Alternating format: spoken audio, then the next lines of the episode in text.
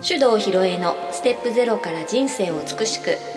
この番組では自分らしさを輝かせながら生きるためのエッセンスをお伝えしていきます。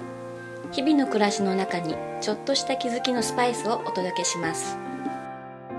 こんにちは大阪香織です。それでは今日もネイチャー理論マスターコーチの手動ひろえさんにお話をお聞きしていきます。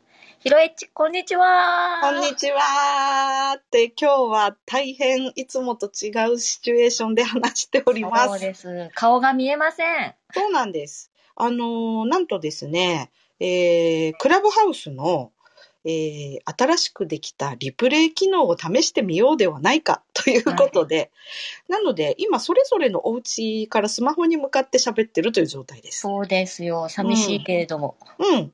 あの、ちょっとね、いまあもしかしたら音質的にちょっと、いつもよりは、あの、あれかもしれませんけども、うんあの、皆さんね、クラブハウスお使いでしょうかね。あの、ポッドキャストで聞いてる方ね。で、ちなみに今日、収録してる今日は、あの、配信前日の11月11日なんですけど、はいえっと、今まさにこの、生中継中です。はい。今ね。うん。で、普段はあの、なんかこう、ネタが決まらないときね、何話すなんていう、こう、プレトーク的な配信はやったことあったんだけど、うんあの、本編を生でやるっていう、なんか新鮮だね。これは初めてだもんね。初めてだよね、うんこういうやり方はね。だってそもそも、その、クラブハウスって、前はその、録音とかできなかったんで、なんか言ったら言いっぱなしみたいなね、はい、終わはいっ。ちゃいましたからね。だからこれうんあの、後でその、聞き逃しで聞くってこともできるし、えー喋った内容を後からダウンロードして、編集して別な媒体でも使えちゃうという。うん。なんかあっという間にね、なんかすごい進化を遂げている感じがしますけど。すごいわす。ごいわーってね。なのでね、それ新しいもの試してみたくて仕方ない私なのでちょっとやってみようねと。、今日はね、実験的にちょっとやってみましたね。まあ端的に言うと、あの、えっ、と、私とかおりんがどっちかの家に行き来すると片道25分ぐらいかかっちゃうんでね。ちょっとあの、時間ないなっていうのも半分ありのなんですけど、ねまあそんな感じでね、どんどんテクノロジーが進化してすごいなっていう話ですすごいわ。ほんとすごい。うん。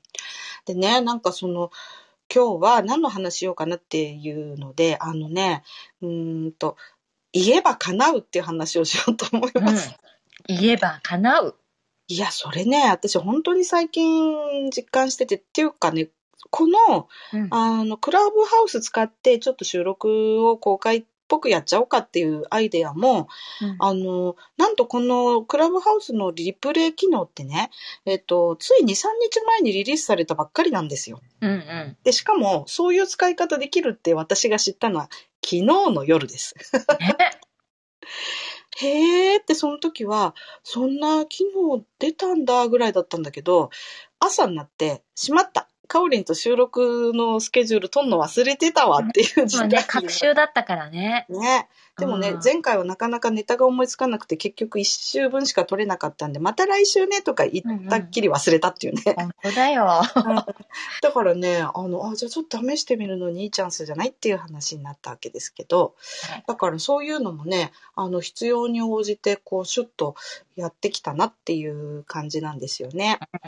うん。でね、なんかあの、みんなこう、なん昨日もね、その、ちょうど、うーんと、お隣のね、たかおりに住んでいる大樹町のね、うん。えー大樹高校の先生方の研修の講師をさせていただいたんですが、あの、コーチングの研修をお願いしたいというリクエストだったんで、うん。えっと、先生向けに、まあ、生徒さんたちにコーチング的に関わるってどういうことなのかっていうお話をさせてもらって、で、まあ、あの、レクチャーだけだと退屈しちゃうのでね、あの、私の研修って大概こうワークやってもらうんだけど、うん。あの、実際に先生方にこう、あの、3人1組になってもらって、まあ、コーチ役、クライアント役、それで1人はこう、オブザーブしてね、後で、あの、なんていうの、フィードバックしてくださいね、みたいな、そういう感じでやったんですよ。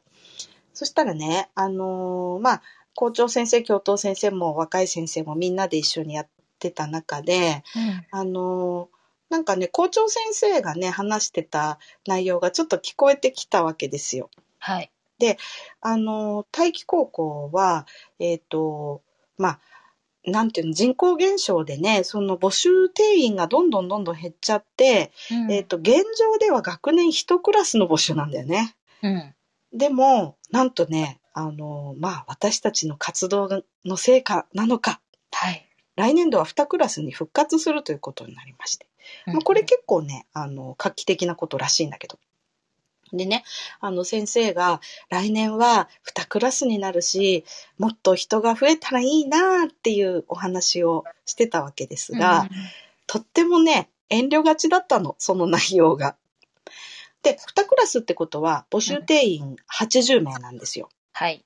たらね、いやーもう100人ぐらい応募が来てね、いや申し訳ないけど、80人しか入れられないんですよ、つって、泣く泣くお断りするぐらいの感じが、ね、なんかいいと思わない？うん。ちゃんとね、入試があるからね。そうそうそうそう。だから、あのーまあ私的にはせっかくね、そういう風になったし、なんか勢いのある学校だから、もう人気出ちゃって大変みたいなのがワクワクするかなと思ったら、先生とっても遠慮がちでね、うん。あの、せめて倍率が0.5倍ぐらいになってもらえたら嬉しいんですけどね、とおっしゃったわけですよ。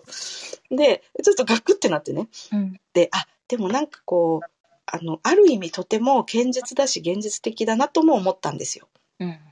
っていうのはね、その、うーんと、まあ、今年40名募集で27名かな、入学者が。それぐらいだった時に、来年ね、あの、100人が応募してくるっていうのは、ちょっと確かに、あの、現実的には考えにくいかもしれない。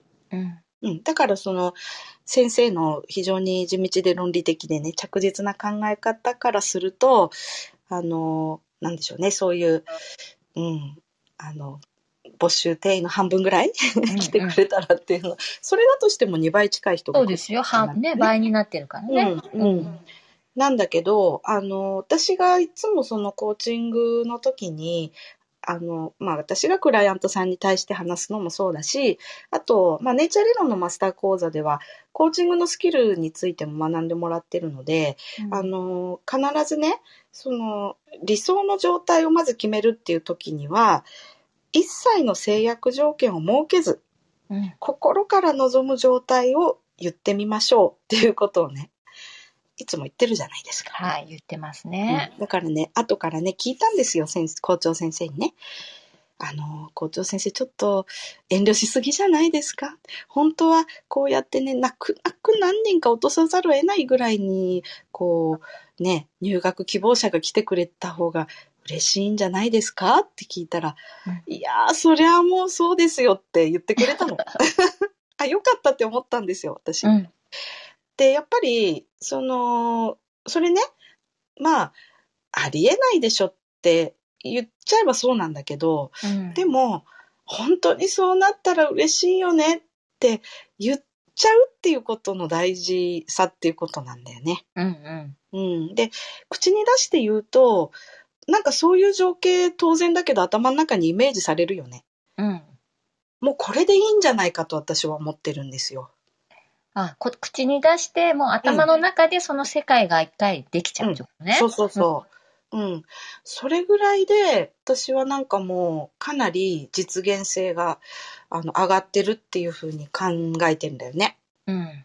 で、あのーなんかこう、こうなったらいいなーって頭の中で考えてるだけでは、ずーっとね、それを願い続ける状態が続いて、うん。実際にそういう状態にはなりにくいっていうのがね、私のなんか経験的なこととしてもすごい感じる部分なんですよ。うん。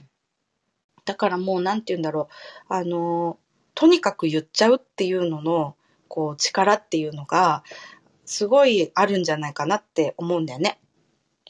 でね、なんかそれをね、最初に思ったのは、その、私が一番最初にやり始めたのは、あの、魔法の質問っていうコーチングスキルから始めたんだけど、えっと、かおりんもほら、えっと、魔法の質問のキッズインストラクターやってたからさ、うん。あの、プログラムの最後に、未来質問っていうワークがあるでしょ？うんうん。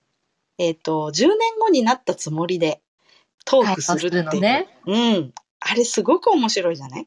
あれね、なんかワクワクするもんね。そうなの。で、このね、未来質問のワークっていうのは、あの、どうやってやるかっていうと、その、二人一組になって、えっ、と、まあ、リアルにはその場で今、こうい、小一時間ね、一緒にワークをやってきた仲間なんだけど、うんえっ、と、設定としては、例えば10年後とか、まあ、設定はいつにするか自由なんで、10年後でも20年後でもいいんだけど、うんそういうところに設定して、久しぶりに再会したっていうシチュエーションで話しますねってまず決めるんだよね。うん。で、ルール3つありますって言ってね。で、1つ目は、もう10年間過ぎた後の再会のシーンなんで、えっと、リアルにね、これから10年間こんなことやっていこうとか、こうなったらいいなって思っていることは、その全てがもう終わった状態ですので、話すときは、現在形か過去形で話してね。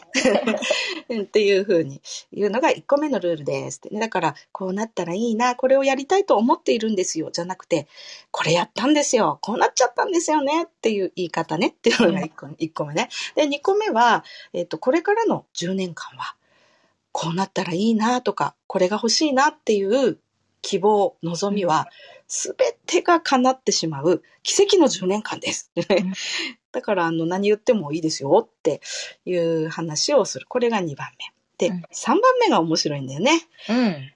えっ、と、聞かれた質問には0.2秒でお答えください。いや、そう、それ、それがね、とうんってもない答えがね。そうなの。で、これ、このルール言った瞬間にみんな、えーっていう顔するのね。つまり0.2秒で答えるっていうのは考えないで答えてくださいって意味ですっていう話なんだけどさ、でこれをやることによってすごくこう面白いのはあの何でも言っていいんだなしかも考えなくていいんだなって言ったらさほらそれこそ自分でも思っても見なかったようなことが勝手に口から出てきてしまうって感覚になる時あるんだよね。うん。うん、だからね、あのーで、しかもね、その、二人一組でやってる片方の人はインタビュアーみたいにね、それでどうなったんですか？とか、あ、それどこに作ったんですか？とか、どんなところでが楽しいんですか？とかってどんどんどんどん質問し続けていくからさ、その質問に0.2秒で答え続けると、なんかもう、どんどんどんどん夢が膨らむっていうか、なんだろうね、あれ妄想？いや、妄想なのか、ホラーなのかよくわかんないけど、うん。でも自分の口からね、出てくる、うそうそうことだからね。うん。でね、それの解説聞いて、ああ、そうなんだと思ったのはね、その人間ね、自分の脳みそのどこにも書かれていない情報は絶対に口から出てこないんですよって解説を聞いて、うん。えー、じゃあ私、こういうこと心のどこかで望んでいたわけって思うわけだよね。うん。うん。それで、で、終わった後必ずね、あのこの中で今日ね、えっ、と、えー私こんなこと言っちゃってる、キャーどうしようなんて思った人いますかって言うと何人か手挙がるんだよね。うん。で、そこで、その、こう、こうアイデア、コンセプトっていうのは、実はあなたの脳みそのどこかにちゃんとしまわれているものなんですよっていうと、はーってね。で、私、こういうね、その、まあ、一見ね、その、ありえないような妄想のような話も、口から出たらどう、どうなるかっていうと、自分の声って自分が一番よく聞こえてるから、うん。あの、あ、そうなんだって自分が思っちゃうんだと思うんだよね。そっか。うん。でね、なんかあの、世の中をどう捉えるかって本当にその人の意識次第じゃないですか。うん。だからこう、例えばね、毎日ワイドショーを見て、あの、本当に日本は救いようのない国だとかさ、こんな世の中に誰がしたとかって思う気持ちもわかる。うん。うん、だけどあの同じの見ても本当になんかバカバカしい報道なんかこんなフェイクニュース流しちゃってさって言ってる人もいるよね。うん。だから本当にあの何を見てもどう捉えるかはその人の意識次第なんだよね。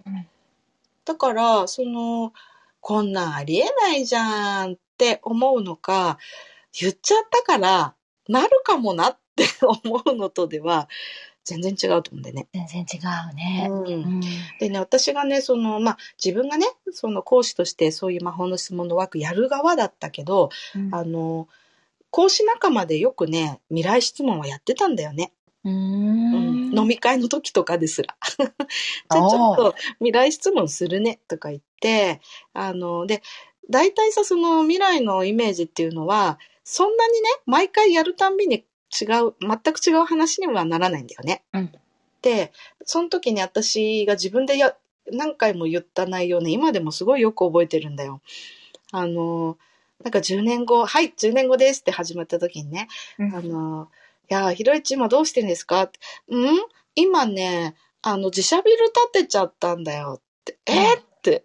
え、どん、何階建て ?4 階建てで、1階はカフェとなんか雑貨屋さんみたいなのがあるんだよね。それで、うん2階はセミナールームがあって、それで、あの、セミナールームとあとほら、あの、個人セッションとかね、やる部屋、ちっちゃい部屋があって、でね、3階と4階が自宅なの。でね、あの、屋上にね、ジャグジーとかあってね、めっちゃ気持ちいいんだよとかって。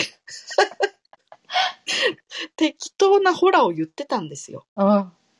そしたらさ、いや、自社ビル、4階建て自社ビルじゃないけど、なんかさ、今それに近いことになってんのよ。うんうん。うん。あの、自分家の2階の一室でね、セミナーやったり、音楽のライブやったりね。何でもやっちゃってるもんね。そう。で、なんか別にカフェってわけじゃないけど、みんな集まってご飯食べたりとかもしうん普通にしてるしさ、それで誰か泊まりに来て泊まってったりとかね。うん。なんか結構、あれ？これ10年前に言ってたやつと似てる？って思ったの。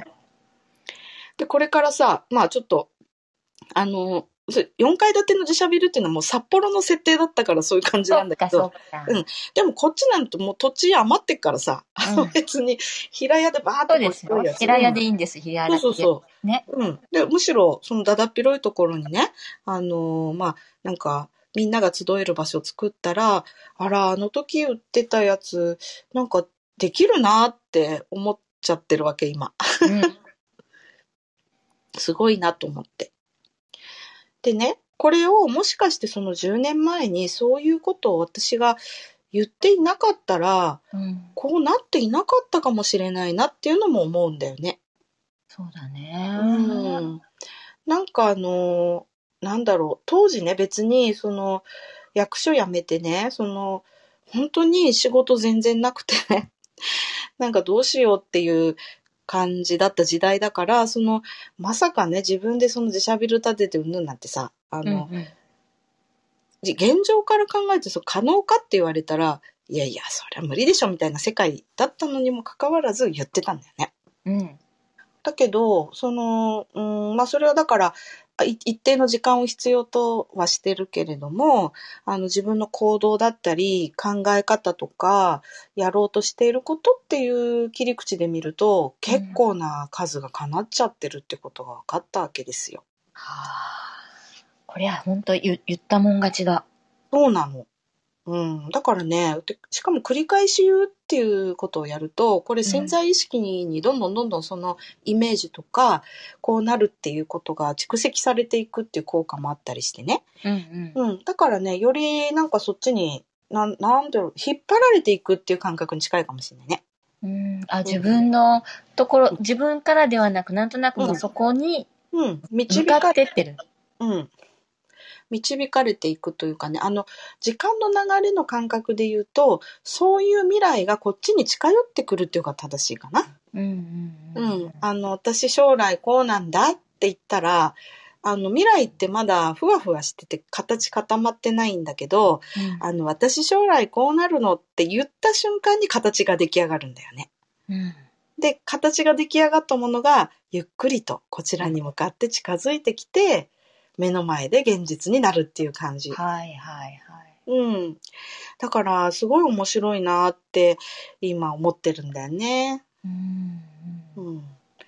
なんかそういうカオリンはさ、なんかこう、まあしばらくね、その、うんと、未来質問のワークもやってないと思うんだけど、うん。あの将来こうなったらみたいなことをなんか言ってたことってなんかあった？いや、私、その未来質問で覚えてるのは、うん。こう、私好きな国があってね、うんうん。そこに行って、のんびり、なんかこう、自然な暮らしをしてるっていうのが、なんかいつも言ってるパターンだったんだよね。自然な苦ししてるじゃん。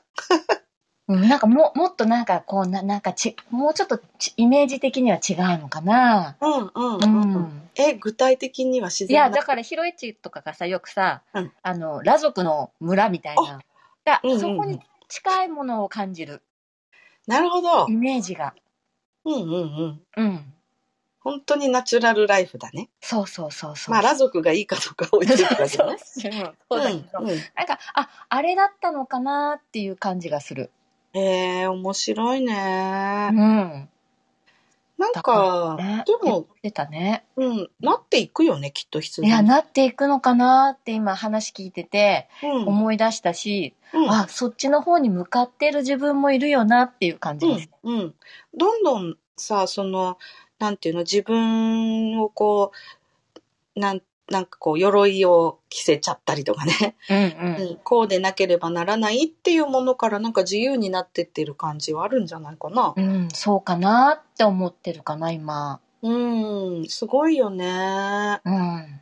なんかね、だから、あの、いっぱいね、多分、そういう、こんな風にやれたら楽しいのにとか、こうなれたら夢が叶っちゃうのになって思ってる人多いと思うんだよね。うん。でも、あの、二言目に言うのはさ、とはいえ、夢は所詮夢なのよ。みたいなね。いや、私ね、違うと思うんだよ、そこ、そこだけは。うん。絶対に、あの、なっちゃうと思う。いや、なってくんだわ。だってやっぱりそっちに向かってたもん。うん、うん。意識が。そうなの。知らい。ないうちに。うん。あの、それが知らないうちにっていうのが多分ね、その、よく言う潜在意識の働きだと思うんだよね。